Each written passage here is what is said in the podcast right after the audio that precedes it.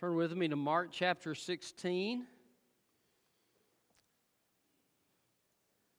Mark chapter sixteen, verse one. The disciples were afraid. They were in the midst of a sea of Galilee, and the waves were high, and the winds were strong, and they'd been rowing, and they, the boat had been filling with water. And the scripture says that Jesus saw them from the mountain there where he was praying, and he went to them on the water. I love that. He was walking on top of what was giving them trouble. But Jesus sees us in our fear. Uh, wherever we may be in our lives or whatever we may be facing, he sees us and he cares and he comes to us and ministers to us where we are. And uh, we need his ministry in times of fear. We need to lift up our eyes to him and cast our cares upon him and bring our fears to him so that he can grant the peace that passes understanding. Um, the, the scripture we're going to look at today is uh, a description of the empty tomb of Jesus and the resurrection of Jesus as announced by the angel. And uh, but it also shows the fear and the response of these women as they have gone for what they think is going to be an ordinary day. You ever had one of those days you thought it was going to be ordinary and it just turned out to be something completely unexpected? And uh, that's where they were. And, uh, it, yeah, I mean, you have to give these ladies credit because at least they were going to the tomb, right? The disciples were locked up in a room for fear of the Jews, but the women had more courage than they did, and they went to the tomb. So um, give them credit for that. But but they did have a measure of fear. And they've been distracted by the circumstances, and so they they walk out. They're going to the tomb, and, and they've been so uh, emotionally distraught that they they hadn't made arrangements to get the stone removed from the face of the tomb. This These stones were so big and so heavy, oftentimes five to six men were necessary to move them. So they're talking about this on the way. Maybe we can find somebody to help us move the stone. And they get there. It's moved. They go in, and what Mark calls a youth, but we know from the other Gospels he had shining clothing, which shows that he was an angel. He begins to speak to them and says, I know who you're seeking. You seek Jesus. He's not here. He's risen. And come see the place where he laid. You know, I imagine their heads are spinning. You know, uh, have we gone to the wrong tomb? What, what's going on? You know, no, he says, come over here. Look, see the place where he laid. I'm sure there were the bloodstains where, from the wounds that he had and the crown of thorns and so forth, the, the blood that was still upon his body as after they wrapped his body. I'm sure some of the stains were still there. The clothing was still there, the grave clothes. Uh, the other Gospels describe that to us. Um, but uh, they, their response is not, yeah, yeah, he's risen. The response was fear. They didn't believe him. Um, the scripture says that they leave from the tomb and run away terrified. And the angel has instructed them to tell the disciples, and it says they didn't tell anybody. Now, we know from um, the other gospel accounts that eventually they do go tell the disciples, right? Uh, the ending of Mark here uh, is, uh, it, the ending of Mark in the earliest manuscripts was likely lost, okay? This the the remainder of this chapter after verse eight uh, is is something written by a guy. Uh, his history tells us was, his name was Ariston, uh, kind of to give a summary of what they believe was was uh, missing from Mark's gospel. Of course, we have the, we don't have that issue with any of the other gospels. They have full the full resurrection stories, but uh, it, it is truly remarkable because Mark records for us in these eight verses what these ladies did in response to what has, what has been told to them. The other gospels kind of give you, uh, all the gospels, we have all the gospels in the Bible that they, they complement one another. Certain gospels emphasize one thing, another gospel will emphasize a different thing. So we get a more full picture of what took place, and they also emphasize things to make certain points. And so Mark gives us this detail about them running from the tomb terrified. Um, I'm glad this detail is included. Because have you ever had every reason to trust God and you didn't? Jesus had predicted it. As a matter of fact, the angel even tells him that. He predicted that he would die. He predicted that on the third day he would rise. The angel says, you remember what he said? Just as he said, he has arisen. But they didn't believe it. I guess they were from Missouri, the show me state, you know. They weren't going to believe till they saw him. And of course, we know from the other gospels that uh, Jesus did appear to them.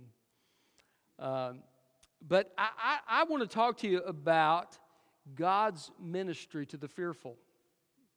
All of us have seasons of time in our lives where we're afraid.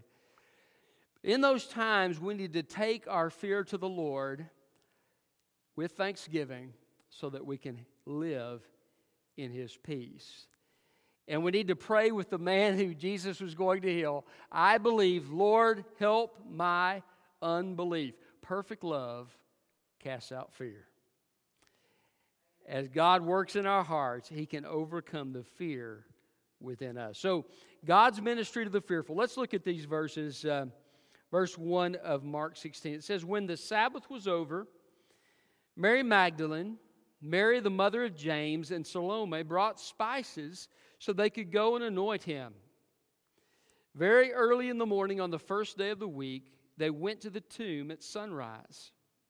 They were saying to one another, who will roll away the stone from the entrance to the tomb for us?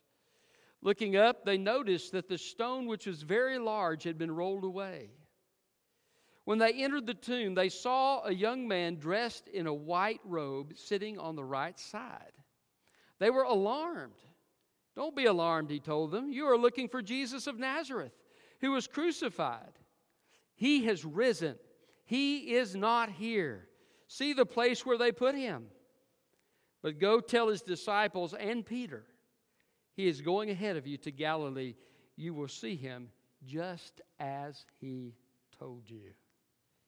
They went out and ran from the tomb because trembling and astonishment overwhelmed them. And they said nothing to anyone since they were afraid. So God's ministry to the fear, fearful. How does He minister to us when we are afraid? He gives, first of all, His provision. He provides what we need. If you look at verse three, who will roll the stone from the entrance of the tomb for us? God had already provided the need. Before they even got there, the stone was rolled away. What an amazing thing. It's amazing to me how God meets our needs in times of great difficulty. Sometimes, perhaps there is uh, a friend who speaks a word, or perhaps it is someone who provides a financial need, gives a gift, or, or perhaps it is hearing the right song on the radio, whatever it might be, but God provides exactly what we need. We were talking in Sunday school this morning about the Apostle Paul and how he spent so much time in prison. And in those days, if you went to prison, you didn't get three squares a day in cable T V. You were put in there, and if nobody came to feed you and nobody brought you clothes, you were hungry and naked. They weren't going to provide you anything. And yet his needs were always met. God provided his needs. He moved upon people's hearts among his people to minister to Paul. God does the same thing for you and me. He provides for our needs. Hallelujah. Uh, in our times of fear, we can know that God can provide whatever it is that we need. If it's spiritual, if it's emotional, uh, if it's physical needs, God is able to provide. So we trust Him to provide for us. We need to do that and then praise Him for His provision. So how does He minister to the fearful? He gives His provision. Secondly, He gives His messenger. He gives His messenger. Um, look at verse five. When they entered the tomb, they saw a young man dressed in a white robe sitting on the right side, and they were alarmed. Don't be alarmed, he told them. um, this messenger is, is interesting. Now, the gospel uh, writers mention different angels in the resurrection story.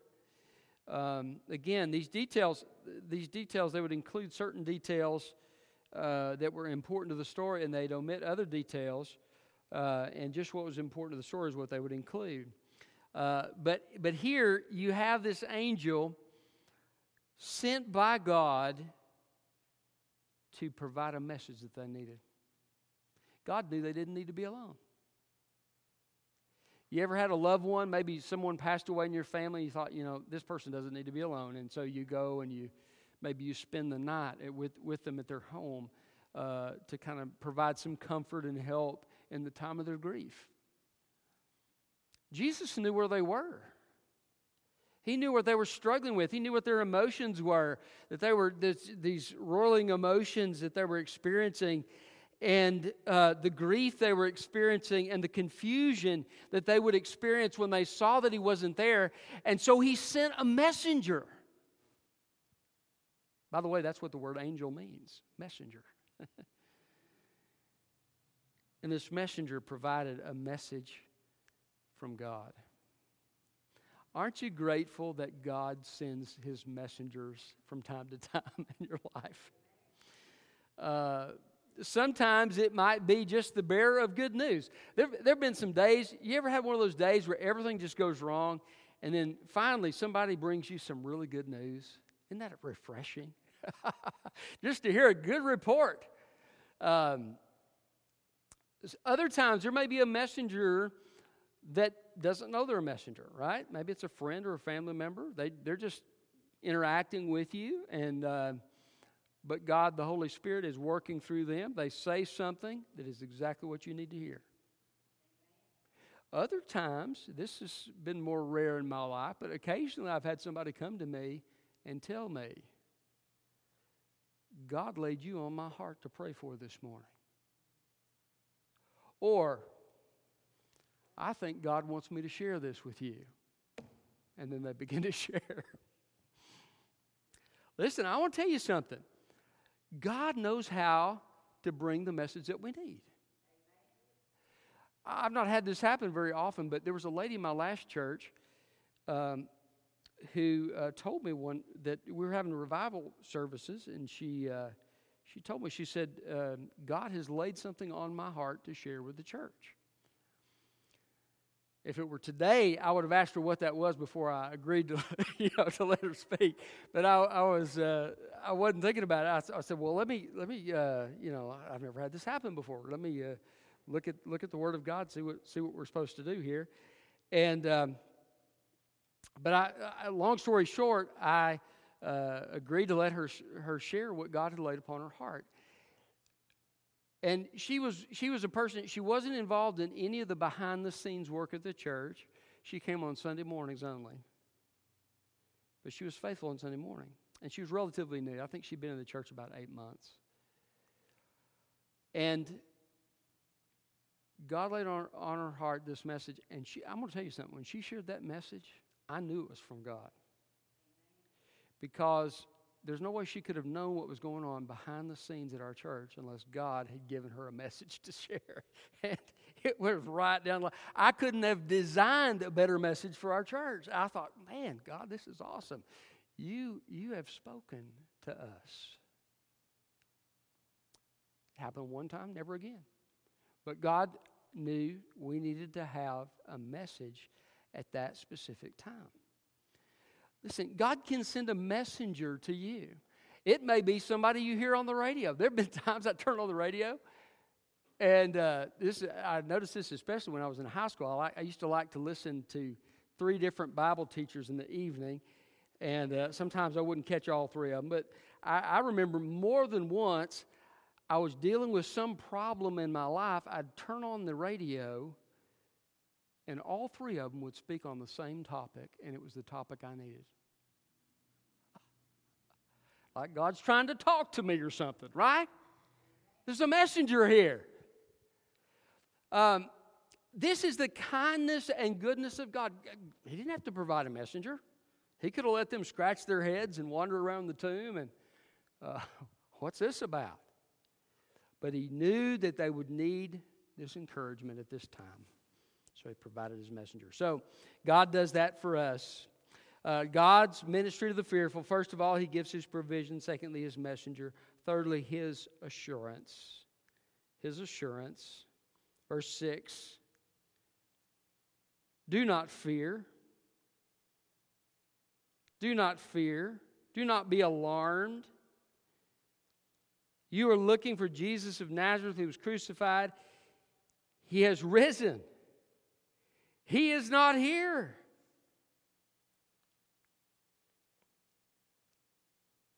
See the place where they put him.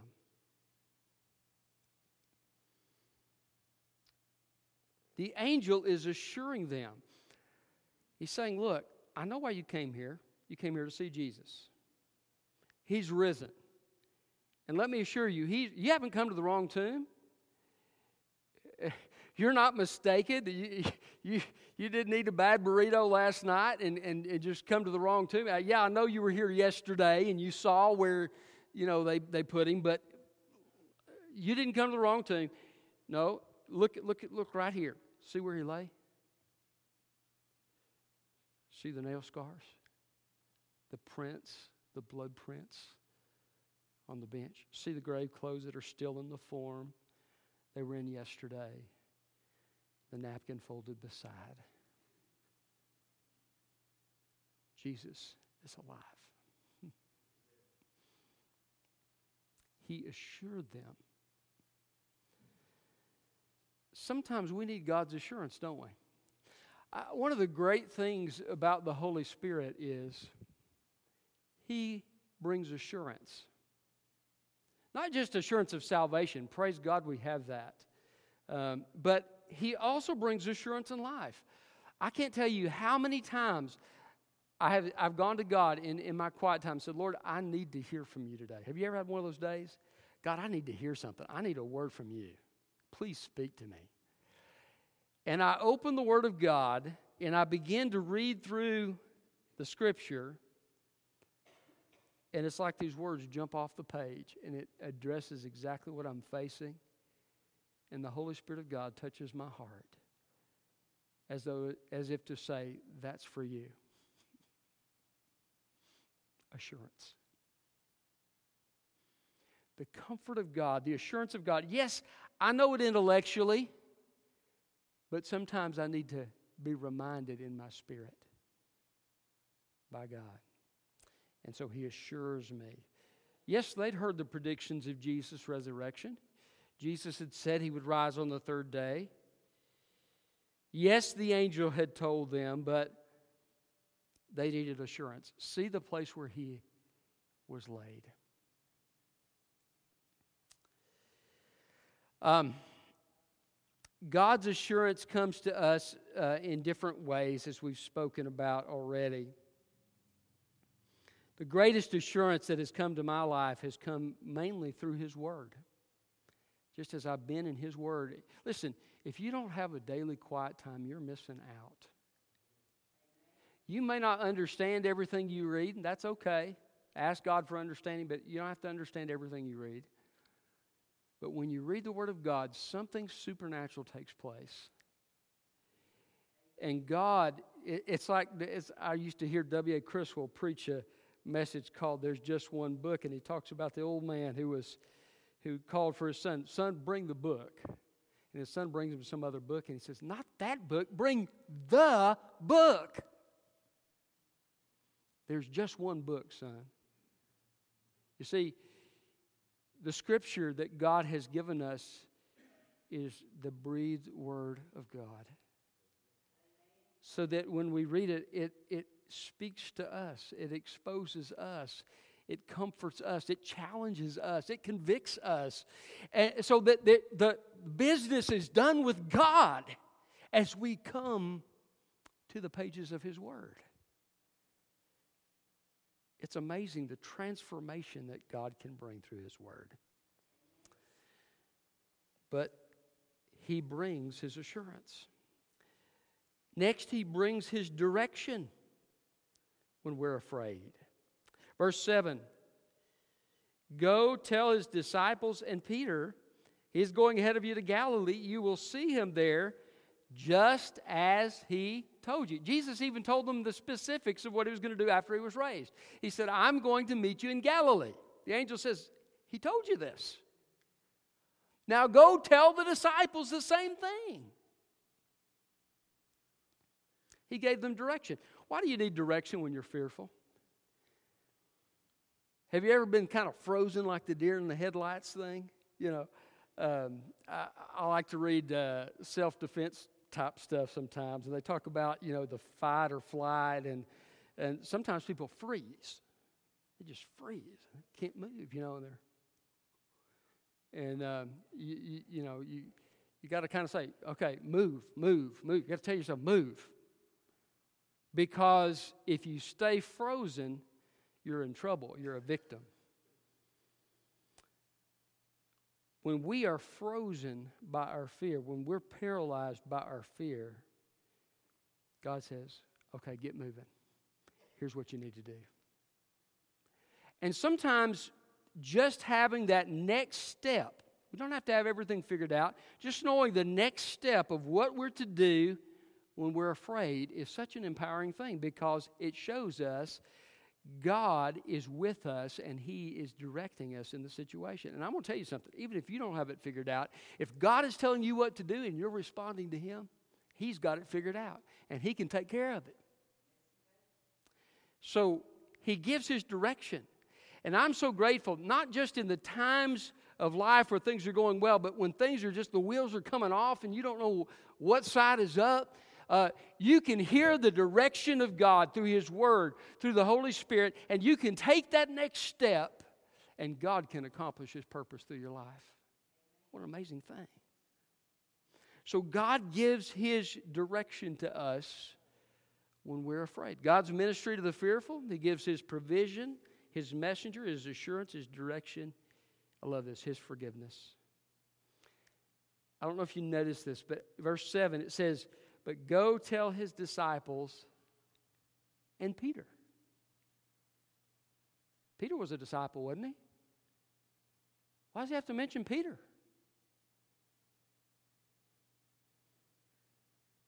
Peter had denied Him. Yes, all of them had forsaken Him, but Peter had denied Him. Peter had started to curse, said, I don't know this man. Jesus says, go tell the disciples and Peter. And tell him, I, I don't know if He said this or not. It doesn't say that in the Bible. I'm just kind of imagining this. But tell him I said him specifically. I'm going to meet him in Galilee. Aren't you glad that we have a forgiving God? Have you been ever, ever been afraid to enter the presence of God because you thought, you know, who am I? My sin. I'm guilty. Jesus told the story of two men, the Pharisees. You know, you've got this guy, he's self-righteous, and he's saying, oh, God, I thank you I'm not like this publican here. He, he's not got anything right. Thank God, I thank you I'm such a great guy. Not like him, right? And Jesus said the publican would not even lift his head. He was beating upon his breast. He said, God, be merciful to me, a sinner. And Jesus said, that man went home justified. So I'm going to tell you something. You never come into God's presence because you're worthy of it. Scripture says our righteousness is as filthy rags. The very best that we could do, that anyone could do, uh, aside from Christ, of course, who was perfect, is just filthy rags to God. The only way you ever come before the presence of God is through the blood and the sacrifice of Jesus Christ at the cross. We're justified. I love um, I love the story of Zechariah. I've shared this many times, but I'm going to share it again. It's just great. It's gospel. It's great stuff. This is the book of the clean white pages of Zechariah, if you want to check it out. I believe it's chapter three. But anyway, uh, Zechariah sees this vision. He's a prophet. He sees this vision. And Joshua, who is the high priest in Zechariah's day, Joshua the high priest is before God's presence, and he's dressed in these filthy rags. Satan is there accusing him. He's saying, this man is not fit to be in your presence, God. And it says, the angel of the Lord, or messenger of the Lord, who in the Old Testament is the pre-incarnate Jesus Christ. The angel of the Lord came and he took the filthy garments off him, and he put a beautiful white shining robe upon his shoulders. And he said, now he's fit to be in your presence. That's the gospel. I can't get there with my filthy robe, and neither can you. But praise God, I don't wear my own robe coming to the presence of God. I wear the robe that is the spotless, perfect righteousness of Jesus Christ. The devil comes and he accuses and he says, this Roger Pugh fella, he's not worthy to come into your presence, God. I don't ever argue with that. I say that's true. But I don't come on my own basis. I come in the name of Jesus Christ, clothed with his righteousness. Find fault with that if you can, Satan. And I come boldly to the throne. My Savior has ripped the veil. My Savior has made a way. He has, he's the one who's gone behind the veil in front of me, preparing the way so that when I come, the way is open. His forgiveness. Peter says, you mean he spoke of me? I'm the one who failed him. He's going to meet me? Yes, Peter, you're the only one he mentioned by name because he knew you needed to hear it. His amazing forgiveness. Hallelujah. God's ministry for the fearful. Don't you be afraid to come in the presence of God. You come, confess your sin. If you've sinned, confess it, agree with God about it, that it's sin. Ask God to change your heart about it. But you come before the throne of God with boldness. That's your heritage as a child of God. So God's ministry to the fearful, his provision, his messenger, his assurance, his direction, his forgiveness, his promise. Verse seven. You will see him there just as he told you.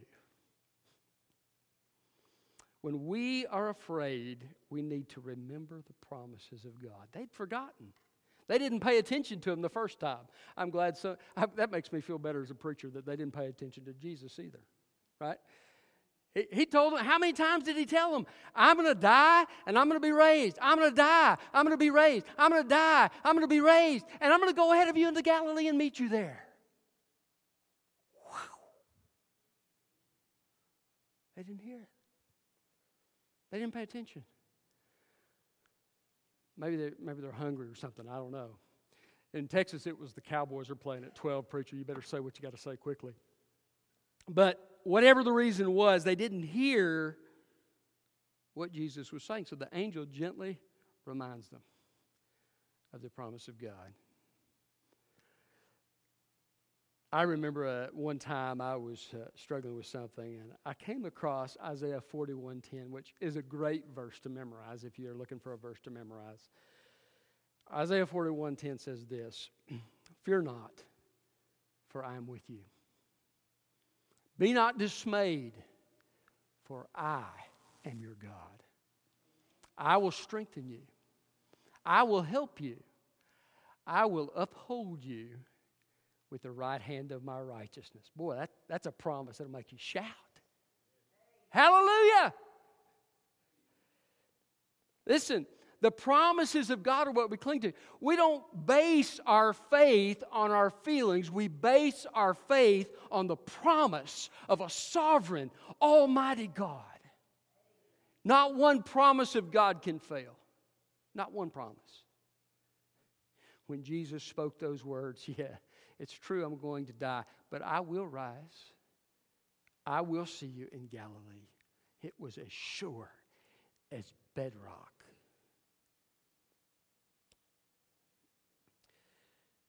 Finally, God ministers to the fearful with his patience. I love this. His patience. Verse eight, he went out and ran from the tomb. Or no, I'm sorry, they went out and ran from the tomb because trembling and astonishment overwhelmed them. And they said nothing to anyone since they were afraid.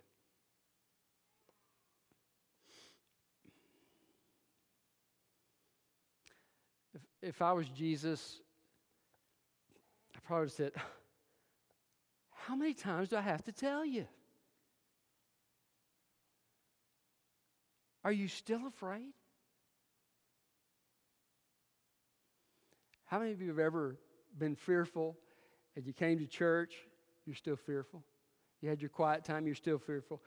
You heard somebody quote a verse, you're still fearful. You heard somebody sing a song, you're still, still, still fearful. Listen, we've all been there at one time or another in our lives. Praise God for his patience. His patience, uh, we, we talked about Peter and his denial, but I mean, God was patient with all of them. There wasn't, there wasn't a single individual that didn't fail Jesus in his, his hour of greatest need, but he was patient with them. I love the fact that um, the book of Lamentations, you talk about failure.